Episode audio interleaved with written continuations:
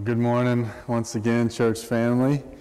Um, always good to, to be together, always good to go to the Word together, which is uh, what we're going to transition to now in this part of our service. Um, perhaps my favorite part, uh, not necessarily the, the best part, but, um, but definitely perhaps my favorite. And, and I think the reason is because there's something tangible um, about God's Word, um, being able to, to see it, to read it, to interact with it, to, to share it. You can um, memorize it um, in ways that are, are unique and powerful and helpful. And that's really been the heart behind the series that we've been in for the last few weeks is talking about this book, which is so much more than a book. Um, it is God's very word uh, to us. And so the series has been titled, What is the Bible? And essentially what we've been doing is looking at the different characteristics of God's Word. And so, just a very, very brief recap. Um, the first week, the question we asked was, Is the Bible true? Um, which is a question that we learned is one that's not just like a nice thing to know, um, but it's actually important. We talked about how God is honored when we don't just blindly trust His Word, but when we have good reason for surrendering our whole lives to it, which He gives us um, in His Word. His Word attests to its own uh, divinity, uh, which we spent a whole week talking about. And then last week, we kind of asked the question is the Bible authoritative? Um, and if it is authoritative, to what degree? And so we talked about what we mean by authority. We talked about the ways in which the Bible is authoritative, which is uh, totally and fully in terms of over all people, in terms of over all matters, uh, in terms of there being nothing beyond this book, right? This is it. There's no standard beyond it. Beyond it, it is it is the ultimate authoritative word and message for believers, and really for, for even non believers. Uh, they may not know that, but it still holds authority over them as well. And so, so we've seen that the Bible is true. Uh, we've seen that the Bible is authoritative. And today, what we're going to look at is um, is the Bible necessary? Is the Bible needed? Is the question we're going to look at. And, and just to give you a scope of the rest of this series, um, we've got today and then we've got uh, next week, we're actually going to break from this study to do um, our kids' curriculum, as the kids will be a part of the service as well for Family Sunday. And then the Sunday after that, the first Sunday in February, we'll conclude this study um, by looking at the sufficiency of Scripture. Uh, but today is um, all about the necessity of the Bible. And so we're going to dig into that. But first, let's pray um, and just ask God to clearly reveal um, His Word to us and then we'll dig in together. God, we love you. And um, just as always, God, grateful to be able to interact with your word freely. Um, I thank you that it's not confusing, um, that it's clear, and that we can freely read it um, and know that we're interacting with your very presence. And so I pray, God, that as we do that this morning, um, that you would reveal yourself to us. Um, not my words, not, uh, not anything else, but just your words spoken over your people here this morning in a way that transforms our lives. For some in here, perhaps the first time, um, and for others, continually, day by day, uh, growing closer to you. So, Lord, we are just excited um, to see how you and hear how you reveal yourself to us through your word this morning. We love you. It's in your name we pray. Amen. Amen. I want to um, just kind of clarify for a moment um, one, why we're talking about this topic um, and how this topic is unique from the last two weeks. Because in reality, when you look at the truthfulness of Scripture, the author- authoritative, the authority of Scripture, that's the word, the, um, the necessity of Scripture and the sufficiency of Scripture, they all kind of blend together a little bit. There's an overlap in all of them, um, but at the same time, there's uniqueness to all of them, meaning if you take one of them out, then you don't have the, the power that, that God intends to be behind his words contained in this book. And so they're all important words, uh, but there is some overlap. So I want to try to offer an illustration I think can explain why today's um, topic on the, the necessity of Scripture, why it's needed for people, and in what ways it's needed for people, which we'll dig into um, why it's a unique topic from what we've talked about the last two weeks. So, all I want you to do is I want you to imagine um, that you have been given a new job. Um, you're working for a business or an organ, a company, we'll say. Um, you can imagine whatever company you want to imagine in your mind, uh, but you're coming in at the most entry level position you could possibly come into, and your goal is to advance or get promoted, we'll, we'll, we'll call it. Um, and, and the way we, are symbolizing that in the Christian faith is that for Christians, our hope is that we get you know, promoted, which is probably not the best word, but um, to an eternal state of being face to face with God the Father. Right? And we know that's not to our own doing at all. Um, but for the sake of this illustration, right, you're an entry level worker, you're coming into a new business, and you're hoping for that promotion, right, to get to that next level. And, um, and, and a part of that is your, your boss or whoever's ahead of you gives you a, a handbook, right? I used a similar illustration last week. Um, but the handbook, we'll call it a handbook that is perfectly true, right? Everything in it is true. There's no lies, there's no deception. Everything in it very accurately communicates uh, who the business is, uh, how to, to succeed in the business, right? It's, it's just true, right? It's, it's a true handbook that represents and reflects the business well and what the business is trying to do well.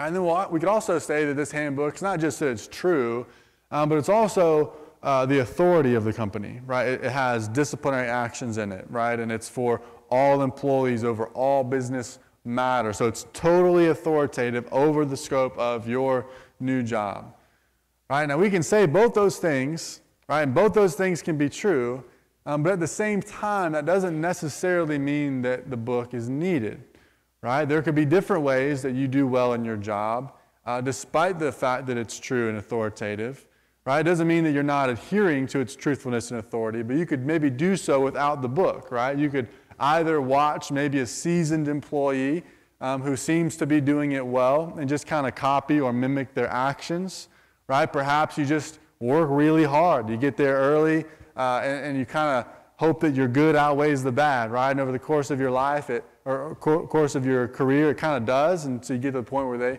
promote you. Or, or perhaps you find a different handbook, right? Maybe this company's been around for, let's say, thousands of years, um, but early on the company's existence, say that it had a little split off, right? And so a new company was formed, and, and a new author of a new handbook um, came out, and you chose to adhere to that one um, and you somehow managed to find some outward success and you get promoted that way, right? There might be other avenues, is the point.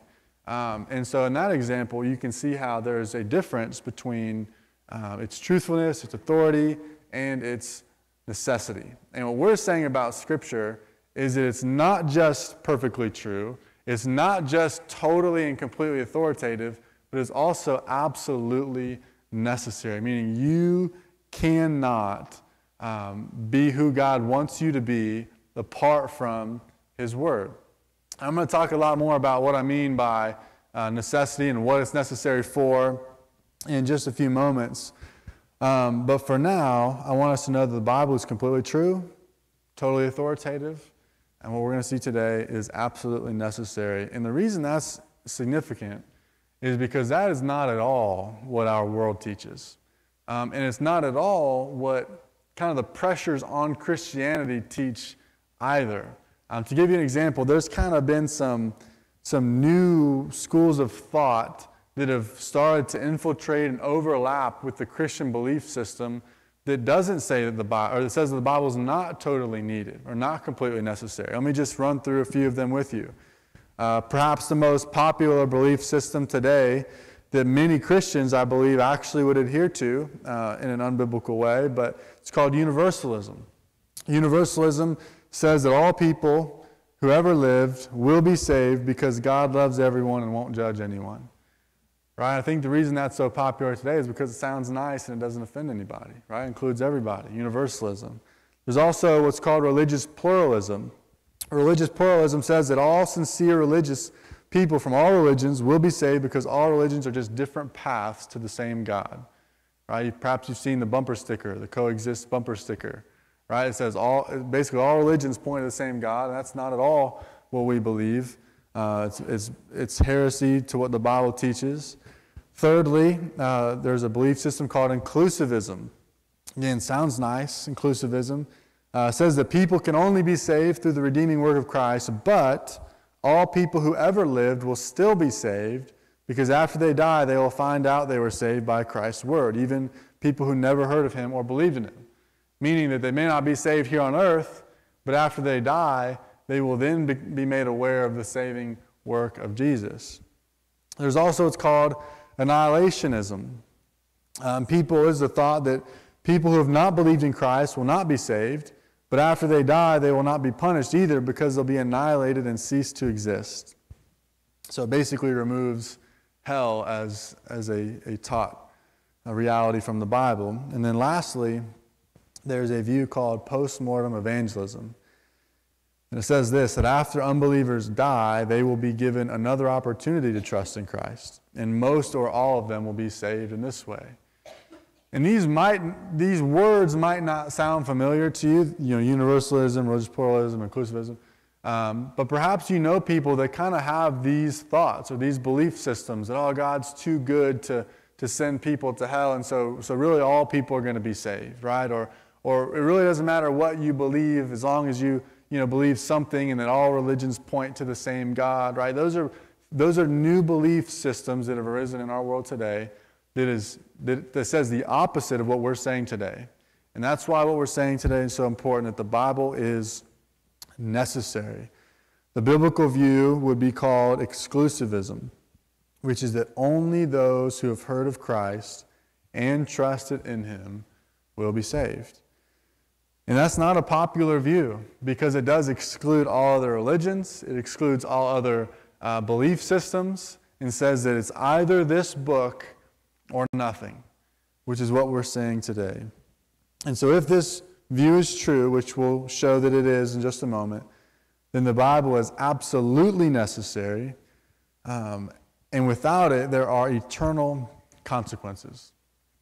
Now, let me go ahead and kind of sum all that up with the main takeaway point for this morning, and then we'll kind of break it down from there. But the main takeaway point is this only by God's word can the, can the non believer know salvation, and the believer live it out with absolute clarity. And so, only by God's word can the non believer know salvation, and the believer live it out, and do so with absolute clarity. And so here's how we're going to look at this, kind of break down this main point. First, we're going to look at what Scripture says is not necessary, or what Scripture is not necessary for. Um, then we're going to look at what Scripture is necessary for.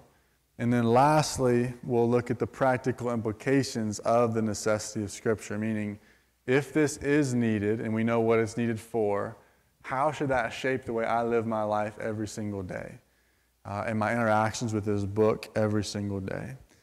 So we're going to start kind of with a negative. Um, what Scripture is not necessary for. Um, meaning there's some things in life that you don't need this book for. Right now, what we're going to find out is that the, the most important things in life you do need this book for, but there are some things you don't need it for. And that's not to say it can't still be used for, but it's not needed for. And Scripture actually is what tells us this. Um, Paul writes it this way in Romans chapter 1, verses 16 through 25. We're going to be there for a few minutes if you want to turn there. Uh, Romans chapter 1, verses 16 through 25. This is right as he's starting this, right as he's starting his letter. It's in chapter 1. He's pretty much only given his greeting and then a few other words of encouragement. And then in verse 16, he, he, he shares this. He says, For I am not ashamed of the gospel, because it is the power of God for salvation to everyone who believes, first to the Jew and also to the Greek. For in it the righteousness of God is revealed from faith to faith, just as it is written, The righteous will live by faith. For God's wrath is revealed from heaven against all godlessness and unrighteousness of people who by their unrighteousness suppress the truth since what can be known about God is evident among them, because God has shown it to them. For his invisible attributes, that is, his eternal power and divine nature, have been clearly seen since the creation of the world, being understood through what he has made. As a result, people are without excuse. For though they knew God, they did not glorify him as God or show gratitude. Instead, their thinking became worthless and their senseless hearts were darkened. Claiming to be wise, they became fools and exchanged the glory of the, eh, the immortal God for images resembling mortal man, birds, four footed animals, and reptiles. Therefore, God delivered them over in the desires of their hearts to sexual impurity, so that their bodies were degraded among themselves. They exchanged the truth of God for a lie and worshiped and served what has been created instead of the Creator who's praised forever. Amen. Now, essentially, the breakdown of this passage is in two parts. Um, Paul starts off uh, Romans 1.16, one of his most famous verses, where he says, For I'm unashamed of the gospel of Christ, for it is the salvation of those who believe. Right? He makes that big statement, essentially saying that, that the Word of God is the power of salvation. Right? This Word is in it you'll find salvation, and you'll find salvation for all people, right? For Jews and Gentiles, which in their day essentially just meant for everybody, right? The, the God's original promise, chosen people to bring about uh, Jesus and ultimately the gospel, but also the rest of the world, right? And So he starts off by saying that this book offers salvation to all people, and then he shares with us why, which is the second part. And he says, he starts off um, by saying that, that all people know God exists because God has made his existence evident.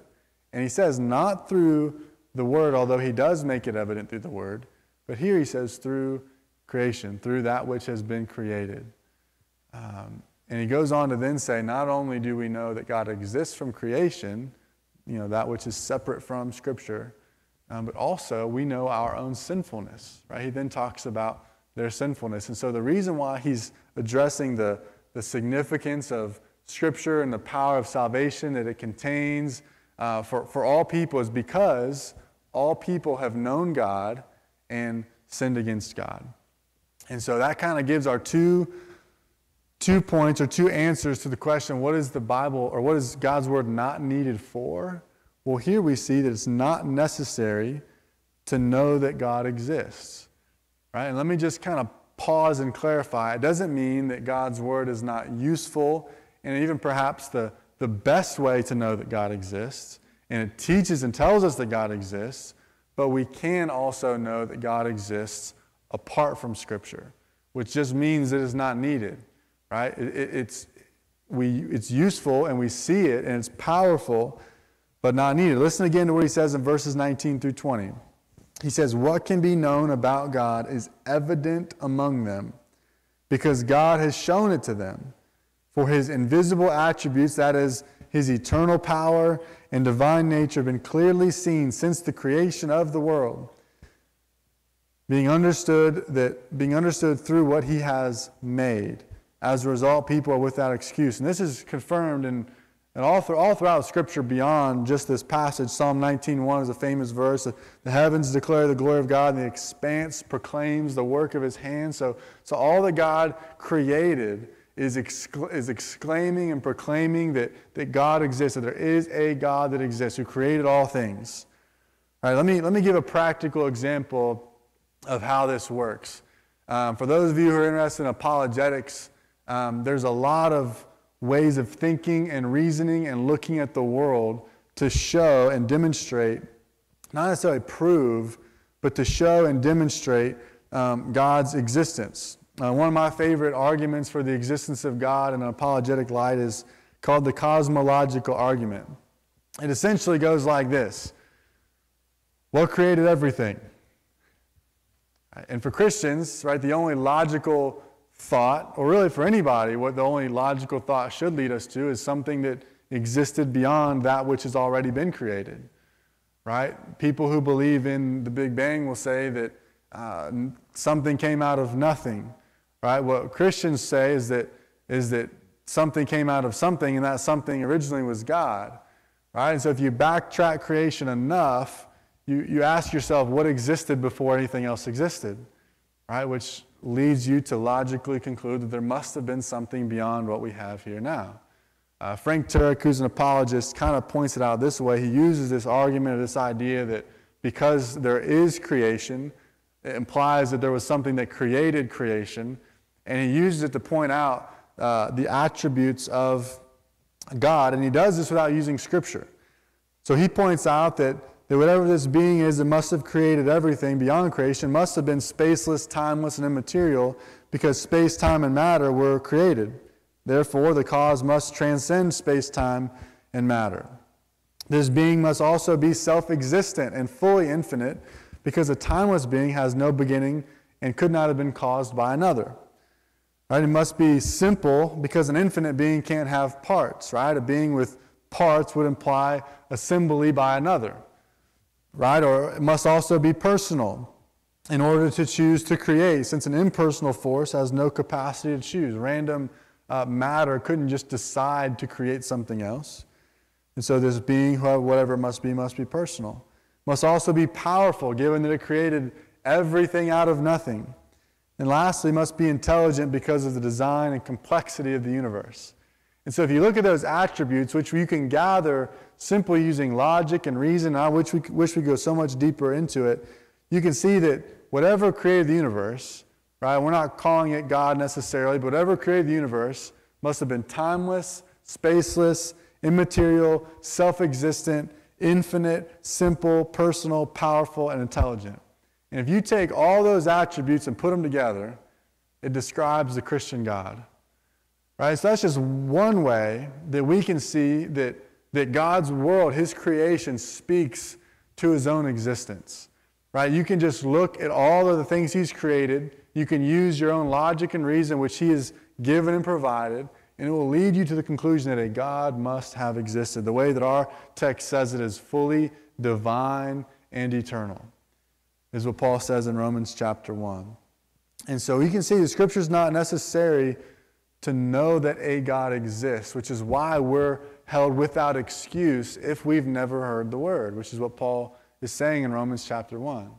But the second thing we see scripture is not necessary for is to know our own sin. Meaning you don't have to have this book to know that you're a sinner. Right? So you don't have to have this book to know that a God exists, but you also don't have to know this, have this book to know that you are a sinner. Right? And, and I'm not I'm gonna kind of skip over this argument, but if you're interested, there's a, it's called the morality argument, the apologetic argument against morality. Basically, where did good and evil come from, right? And if you backtrack it enough, you're kind of forced into to, to the reality that it must have come from something that is perfectly good, a standard, an objective standard beyond ourselves that determines good from evil. Right? But the thing I do want to focus on is that all people, whether they're Christians or not, already know that. Right? You don't have to tell people or convince somebody they've done something bad. Right? You can ask anybody if they've done something bad, and they would say yes. Right? And if they said no, then they'd be lying, therefore having done something bad. Right? So you can see that, again, and this is exactly what Paul is trying to say, is that, that God's creation speaks to the existence of God, and our own inward understanding of our sinfulness speaks to our rebellion against that God. Meaning, before we even pick this book up, whether we could put it into words or not, we know that there is some, some imbalance going on as we live under the creation of a perfect God whom we must recognize exists by living in his creation, but also knowing that we've done bad things amidst his creation. Which, as Paul says, leaves us then, leaves all people then without excuse. Meaning, the question, or the answer to the common question, what happens to people who never hear the Bible, they're still held accountable. Right? Because Scripture says that they, God has revealed Himself through creation and their sinfulness through, through the own innate ways that our heart just knows that we've wronged Him. And so Scripture is not necessary to know that God exists, and it's not necessary to know our own sinfulness. And again, let me just clarify. Just because it's not, because we're saying it's not necessary, doesn't mean that um, it's not helpful or even the best way to know that God exists and to know our sinfulness, right? When you read this, the two things it should always do is tell you more about who God is and more about your own sinfulness. Um, and so this book does do those things, but Scripture is telling us here that, that we can also know those things apart from Scripture. So that then leads us to the question of what is this book necessary for? Because if all today is saying that Scripture is necessary, what is it necessary for. And again, let me give our main point because it's really answered in two parts in our main point. Only by God's word can the non believer know salvation and the believer live it out and do so with absolute clarity. And so the two things that Scripture is necessary for are one, for salvation among the lost, and two, holy living among the found. Right? Meaning you cannot find salvation apart from God's word, and you cannot live the way God's asking you to live as a Christian apart from this word. It is literally impossible to be done. That's what we mean when we say necessary. Let me turn again to Scripture, further down in Romans chapter 10, verses 8 through 17. Paul says it this way says, On the contrary, what does it say? The message is near you, in your mouth and in your heart. This is the message of faith that we proclaim, or the word of faith that we proclaim. If you confess with your mouth, Romans 10 9, famous verse, if you confess with your mouth Jesus is Lord and believe in your heart that God raised him from the dead, you will be saved. And it says, one believes with his heart, resulting in righteousness, and one confesses with the mouth, resulting in salvation. For the scripture says, and listen to the beauty of this everyone who believes on him will not be put to shame. Since there's no distinction between Jew and Greek, right? They're both held accountable the same, like we just saw in Romans chapter 1. It says, Because the same Lord of all richly blesses all who call on him. And again, for everyone who calls on the name of the Lord will be saved. But then look at the logic that Paul uses afterwards. He says, Well, how then can they call on him they've not believed in? And how can they believe without hearing about him? And how can they hear without a preacher? And how can they preach unless they're sent? As it is written, how beautiful are the feet of those who bring good news, but not all obeyed the gospel. For Isaiah says, Lord, who has believed our message? So faith comes from what is heard, and what is heard comes through the message about Christ, or the word about Christ. And so, Scripture, we can see from this passage, Scripture is necessary for salvation. Right? You can know you're lost without Scripture, but you can't be found without Scripture. Right? That's why it's needed. Look at the, the implications from the text above. One, it says you must call upon the name of the Lord to be saved. Two, you can only call upon his name if you believe in him. Three, you can't believe in him if you haven't heard about him. And then fourth, you can't hear of him unless someone tells you, specifically tells you the message about Christ or the word about Christ. Therefore, saving faith comes from hearing the gospel message, and this hearing of the gospel message comes about through the word of Christ. So, without hearing the preaching of the gospel, no one can be saved. And we see this all throughout Scripture. This isn't just some obscure passage in Romans chapter 10, John 3:18. Anyone who believes in him is not condemned, but anyone who does not believe is already condemned. Acts 4:12, there is salvation in no one else, for there is no other name under heaven given to people by which we must be saved. 1 Timothy 2 5 through 6. For there is one God and one mediator between God and mankind, the man Christ Jesus, who gave himself as a ransom for all, a testimony at the proper time. And Jesus himself says in John 14 6, Jesus told him, I am the way, the truth, and the life. No one comes through the Father except through me. Right? It is impossible apart from Jesus, Jesus, the, the Word that became flesh, is necessary to have heard in order to be saved. So again, you cannot be saved apart from the Word. It was and is necessary for salvation. But it's not just necessary for salvation, it is also necessary for how you live once you're saved, how you work out that salvation, Paul says.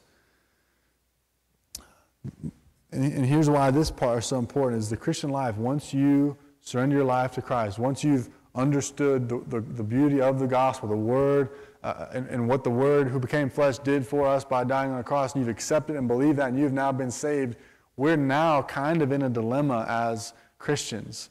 And, and the dilemma is that we've now been made new. Scripture says we're a new creation, yet we're living in the same context, in the same environment, under the same circumstances that we were living prior, awaiting this joy that we know is coming, yet still being asked to interact with a broken and sinful world. And so, so and on our own, we can't do that, right? We're kind of in this middle ground of waiting that we have no capacity on our own to navigate.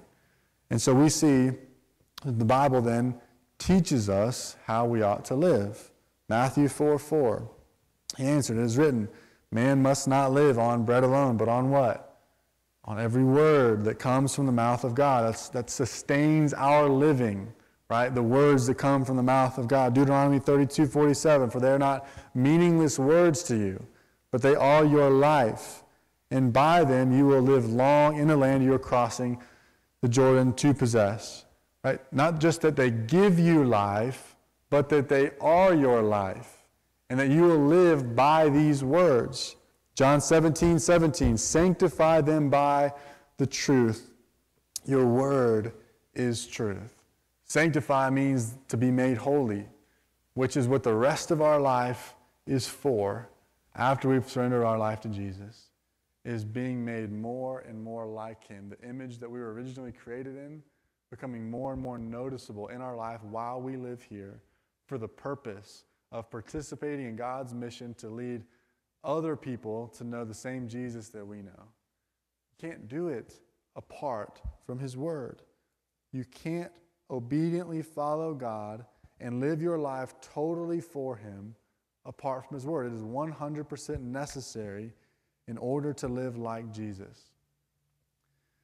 Now, I want to invite the worship team to come back up because I want to transition to the shortest part of the message, um, but the most important part.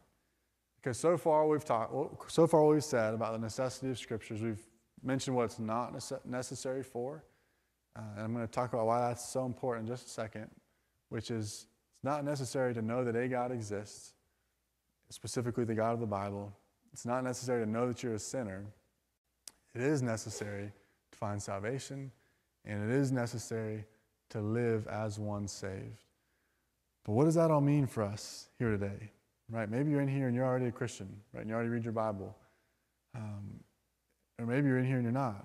Um, but what do we do with this knowledge, with this belief that this word is completely necessary? Meaning, without it, you can't find life and you can't sustain the life you've found either. And the simplicity of the practical applications, there's only two. There's really only two. One, read the Word. We've got to read it. Church, if this is necessary, if this is the very source of life, then we've got to read it.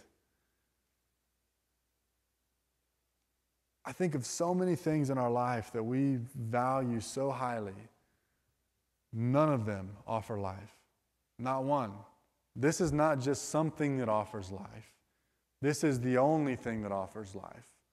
And I'm not saying it's bad to prioritize time with your family, time with your job, time uh, with a hobby, or any of those things, but not a single one of those things can offer the, the, even the tiniest, tiniest inkling of life. Right? Only Scripture offers life.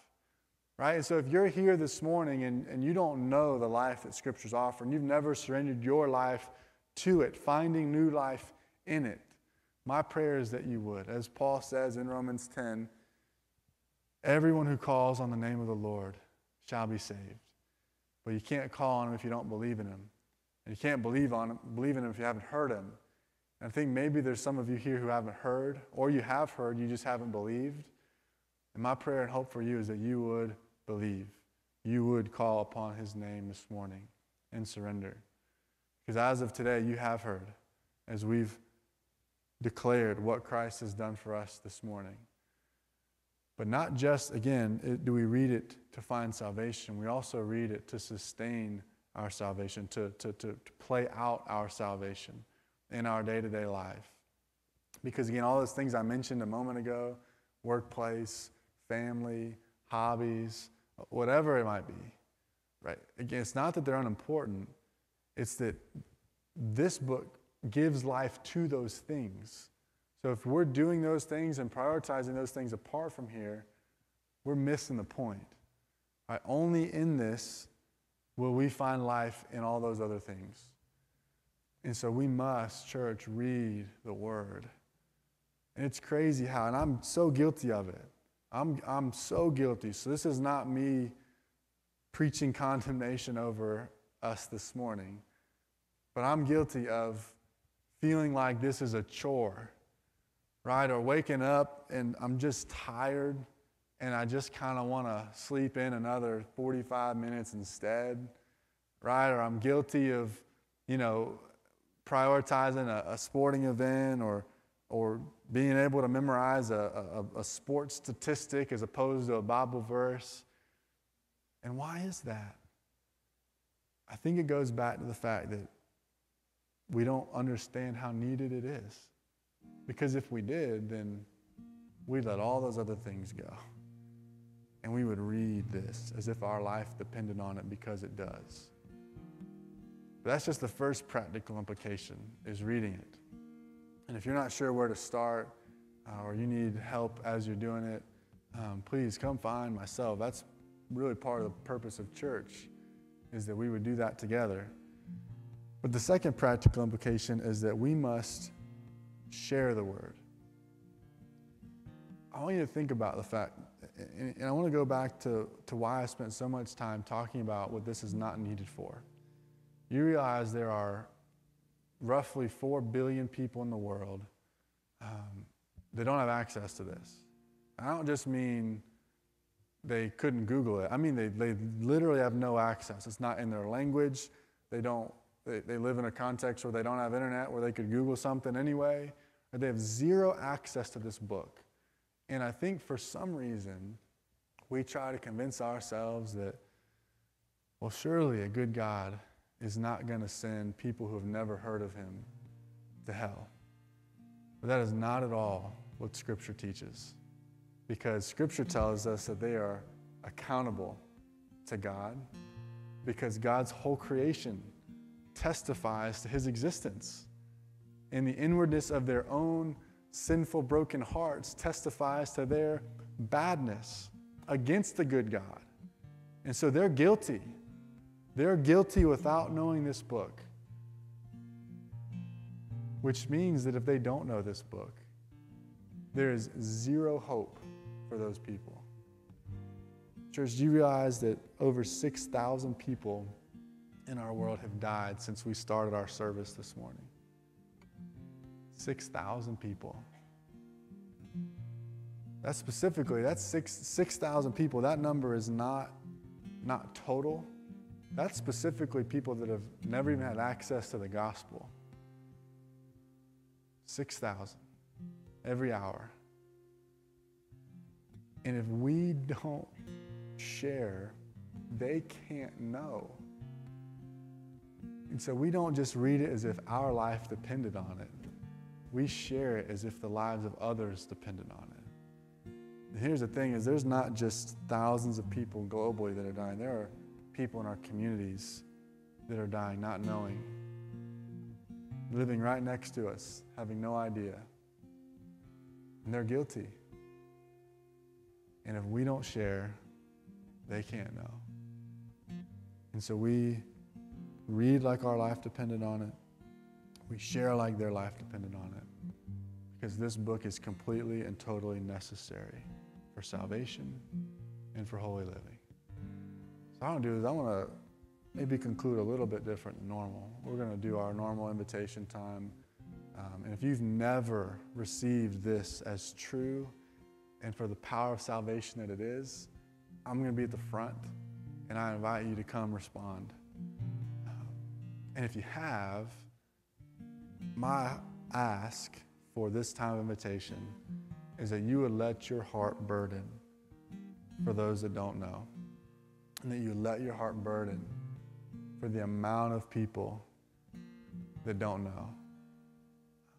And I think the reason that's good is because it motivates us to action. The only reason we're still here is for the purpose of sharing this book because our eternity has already been set. God's just saying He's not done with us yet. And so I'm going to challenge you to think about people in your families, in your workplaces, neighbors that live next door to you, people you know that don't know, or people that you don't know whether or not they know. That we would embrace the necessity of this book as the only method, only way to salvation. And we would read it and we would share it. So I'm going to pray, and I invite you to respond as we close in song.